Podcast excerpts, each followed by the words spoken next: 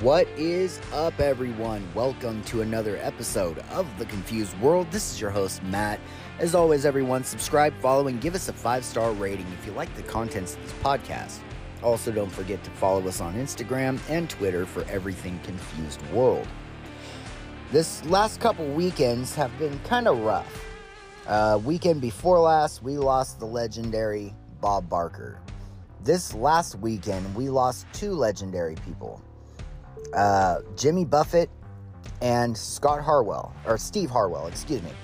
And if you don't know who Steve Harwell is, you will once we get to his article. But first, we're going to start out with the ABC News article um, that was released uh, August 26th. Legendary TV star Bob Barker, who hosted the famed game show, quote, The Price is Right, end quote, for 35 years has died. He was 99. Barker died in his home on Saturday morning. His longtime publicist, Roger Neal, told ABC News he was a few months shy of his 100th birthday. Quoting, he had a wonderful life, end quote, Neal said. Born in 1923, Barker was raised in South Dakota and Missouri, among other places, before eventually enlisting in the United States Navy during World War II. He never saw action, and after returning home to attend college at Drury University, he got his start in radio. His big break came when game show creator Ralph Edwards heard him on the air and reached out about hosting, quote, Truth or Consequence, end quote, in the mid 1950s. Barker said Edwards had hosted the show himself on radio, and this was one of the TV iterations. Quoting, I've always admired Ralph Edwards' work. He did Truth or Consequence beautifully. He also did This Is Your Life, end quote, Barker said in an Emmy TV Legends interview in 2008, quoting, He is the most remarkable man, end quote. On the Wacky Show, con- contestants were tasked with answering questions and performing stunts for prizes. Barker's stint on Truth or Consequence last almost 20 years.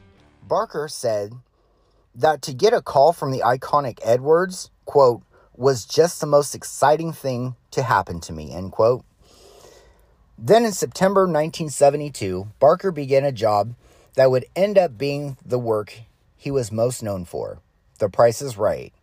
On this program, Barker would give the audience a chance to guess prices on everyday household items from couches to cars. Getting close to the actual price was the name of the game. Quoting, I was 48 and didn't have any thoughts about the rest of my life. It was just another show I thought I would have fun with and be well paid for, end quote, he had told Entertainment Weekly in 2007. Barker said that the secret to the longevity of the game show was simple. Quoting, Well, it is a powerful premise.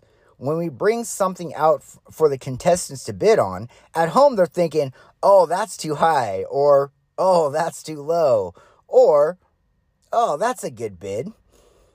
End quote. Barker had told ABC News in 2007, quoting, Whatever they're thinking, they're being involved, end quote. With the prices right, Barker got to put his experience talking with and, and interviewing everyday people to good use, which he said he got from his early days in radio. Quoting, It's a lot more fun to do than a person might realize. Each audience has its own personality. It's like mining for gold. I'm looking for little gems with whom I can create spontaneous entertainment. It's great satisfaction, end quote. Barker added to EW, also quoting, I was right at home on The Price is Right, the way I was on Truth or Consequence, end quote. Barker won 19 Daytime Emmy Awards, including 14 for Outstanding Game Show Host, as well as a Lifetime Achievement Award from the Daytime Emmys in 1995. One of Barker's most memor- memorable, memorable, excuse me, additions to The Price is Right was his concern for the animals and animal rights. He began in the 1980s and lasted well into his retirement in 2007. Eventually, he ended every episode by saying, Help control the pet population. Have your pets spayed or neutered, end quote. In fact, the show got rid of fur coats as prizes because of Barker.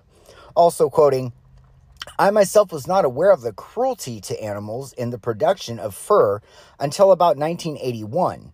I said to my producers that I was very much involved in the anti fur campaign, and it's embarrassing to, to be on the stage giving away fur coats.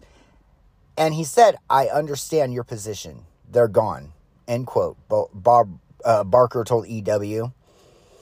Barker's longtime friend and co uh, co executor of his estate, Nancy Burnett, said in a statement following his death that she is, quote, so proud of the trailblazing work Barker and I did together to expose the cruelty to animals in the entertainment industry and including working to improve the plight of abused and exploited animals in the United States and internationally, end quote. Barker also stated started a foundation which has contributed millions to various causes over the years, quoting, I'm really not ready to say goodbye. I'm in no, or excuse me, no, I'm not. But I'm 83 and I think it's a good time to say goodbye because I want to leave them wanting more, end quote. Barker told ABC News Deborah Roberts in 2007. After leaving the show in the late 2000s, Barker returned in 2013 for a special tribute to on his 90th birthday. New host Drew Carey invited the legend back for the show he made famous. The audience, he also quoted, the audience gave me a standing ovation. I had a lump in my throat for the first moment I was on the show, particularly. It was just a thrill, a pleasure. All the people on the show were so nice to me. Some of the people I had worked with, it was a joy to see them. End quote. He told the TV Guide about being honored. Barker still had a classic sense of humor when asked after all these years if he'd be a good contestant on the show, quoted, I'd be terrible. I used to be interviewed and someone would would want to play a game and so they'd start to say a price or different products. I didn't know any of them, end quote, he had added. Barker had become such an institution by the 1990s and the 2000s that he regularly appeared as himself in popular shows such as The Nanny, Futurama, Family Guy, Yes Dear, and How I Met Your Mother. He also memorably appeared as himself in the Adam Sandler film Happy Gilmore when he delivered some salty language and got into a fistfight with Adam Sandler's character at the Pro Pro Am golf event. Um, the one contestant for Barker with, uh, or constant for Barker from his early days on the radio to The Price is Right was his wife, Dorothy Jo Gideon, whom the host met in high school and married in 1945. Baker t- Barker told ABC News in 2007 that it was Dorothy Jo who was the driving force behind his love for the audience participation, his trademark. She was also a force behind to help him fight the animals. Quoting, she was ahead of her time. She really was. She stopped wearing fur coats before anyone was stopping. She began a vegan or she became a vegan before people were becoming vegetarian, and I gradually did the same with her. End quote, he said.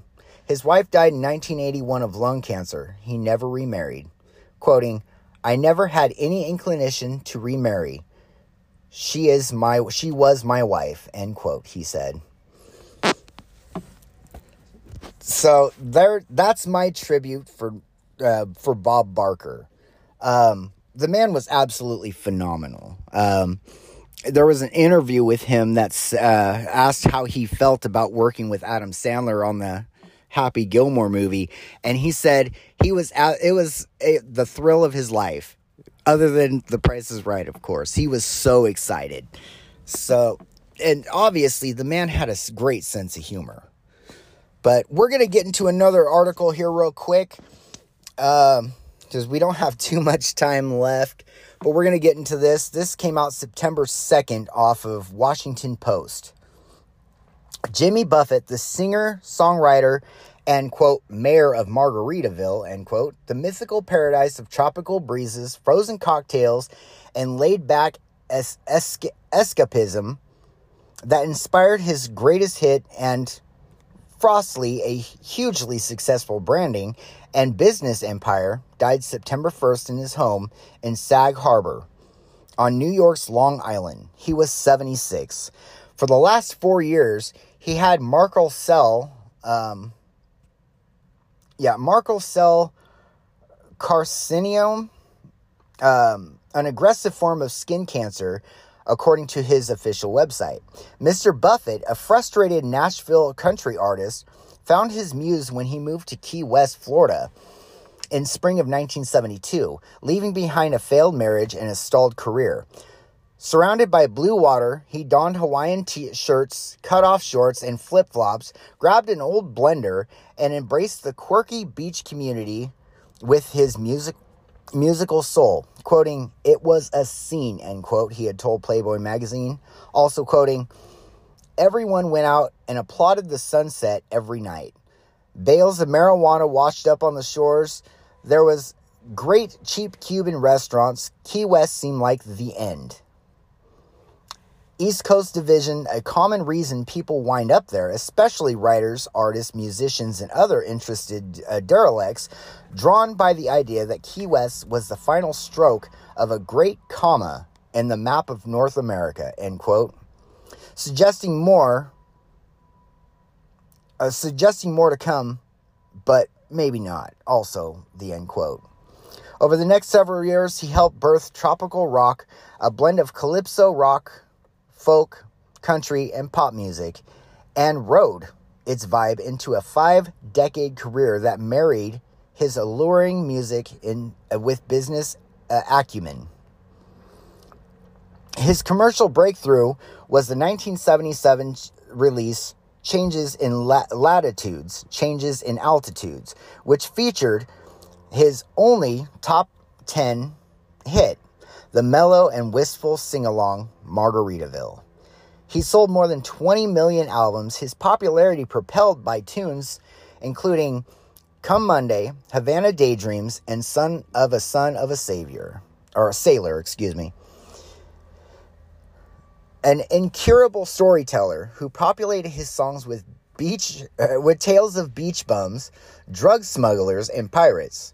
He also wrote best selling books, including the short story collection Tales from the Margaritaville, the novel Where is Joe Merchant, the memoir Travel Diary A Pirate Looks at 50. Uh, tabbed by Rolling Stones as uh, rock's romantic uh, poet pirate, he became a, a guru for parrot heads, the millions of fans who followed him and his band, the Coral Reefers, on an annual sold out country or cross country tours. With his tan face, receding blonde locks, and ever present smile, Jimmy Buffett projected an exuberant but down to earth presence. His followers uh, bedecked his feet, feathered headdresses, homemade fi- uh, shark fin hat, and grass skirts arrived early for concerts and tailgated with frozen margaritas and jerk chicken in the in the parking lot of concert venues. Some brought giant sandboxes to simulate the beach and continued the boozy celebration after the concerts ended. Now, I'm going to put this more of this in the um, the show notes, of course, so that way you can read through them yourself. Because again, we're starting to run out of time a little bit here, but I want to get into the next article um, about Scott Harwell or Steve Harwell, excuse me. Steve Harwell, who founded the band Smash Mouth in 1994, has died at the age of 56. Band manager Robert Hayes confirmed the musician, best known for his hits like All Star and I'm a Believer, died in his home in Boise, Idaho, surrounded by friends and family. Harwell had been in hospice care following medical complications. The cause of death was liver failure. Hayes told Rolling Stones. Hayes said Harwell passed away peacefully and comfortably. In a statement in to Rolling Stones, he offered the lengthy tribute to the artist who was a staple of the of 90s rock music and saw success with multiple albums and singles, selling more than 10 million albums with his w- band worldwide. Quoting, Steve has been retired from Smash Mouth for two years now, and the band continues to tour with new vocalist Zach Go- uh, Goody, or Goode, excuse me. Hayes told, uh, or Hayes said that Steve's that Steve or that said, Steve's legacy will live on through the music. With Steve, Smash Mouth has sold over 10 million albums worldwide and topped the charts with two number one hit singles, five uh, five top 40 singles, three top 100 or hot 100 singles, four Billboard 200 uh, albums, and a Grammy nomination. Not to mention the hundreds of film, uh, film and television placements, and of course those musical features in Shrek. He continued Steve's iconic voice is one of the most recognizable voices from his generation. He loved the fans and loved to perform. Steve Harwell was a true American original, a larger than life character who shot up out of the into the sky like a Roman candle. Steve should be remembered for his unwavering focus and impassioned determination to reach the height of pop stardom. And the fact that he achieved this near impossible goal was very limited musical experience makes his accomplishments all the more remarkable. His only tools were his uh, uh, irrepresentable charm and charisma, his fearless, uh, reckless ambition, and his kingside K. Jones, whatever that means. Anyway, Steve lived 100% full throttle life, burning brightly before the universe burned out. What the now the, the other news that I have, and this again will also be in the um, the show notes, is if you look at his personal life, uh, it's really kind of sad, really is. Um, Harwell had a son, and this is quoting from Wikipedia. Harwell had a son named Presley who died age six months in July of 2021 or 2001 from acute lymphomic leukemia and inspired the name for his father's disease prevention fund. Throughout most of his life, Harwell struggled with alcoholism. In 2013, he was diagnosed with cardiomyopathy or opathy, and I can't even pronounce this next one, um, which can affect functions such as speech and memory. He was hospitalized in 2017 for his cardiomyopathy, uh, leading the can- to the cancellation of a show. He later implied that he retired due to these problems hindering his ability to perform. Uh, Harwell died in his home in Boise, Idaho on September 4th, 2023, one day after his manager Robert Hayes announced he was in hospice for final stage liver failure. He was 54 years old. In a tribute, he wrote, and we already covered this Steve lived 100% full throttle life, burning brightly across the universe before burning out. Which is, I mean, kind of sad because it's it's it's sad to see how especially the death of a child because i mean i can only imagine if my child were to die how what what direction my life would end up going. And of course some people sadly turn to alcohol which helps numb the pain. And i mean th- clearly thank god he didn't turn to drugs but um it's just it's it's sad to see. It honestly is. Um, I've I've loved Smash Mouth for years. I mean, uh, I remember when they did "I'm a Believer." I'm going, "Oh wow, this is a Monkees tune. This is great." And then you know, hearing it featured on the Shrek soundtrack, and of course, um, my absolute fla- favorite song, um, "Walking on the Sun."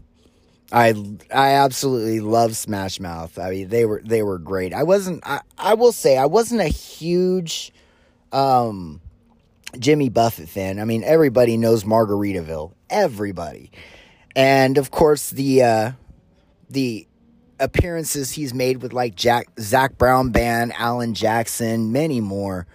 Um, but Steve Harwell was definitely one of the bands that I followed pretty closely, and I was a huge fan of. But um, I wanted to originally start this episode with Margaritaville, but I just couldn't find a short enough clip to do so, and then end it with uh, Might as Well Be Walking on the Sun, or you know, one of the other Smash Mouth songs that I absolutely loved, but um, unfortunately was not able to. But anyhow, um, normally I, I normally you guys know how I uh, how I would end this show, but I'm gonna do it a little differently as a tribute to Bob Barker. Um, Take care, everyone. And don't forget, have your pets spayed or neutered. Till next time, everyone.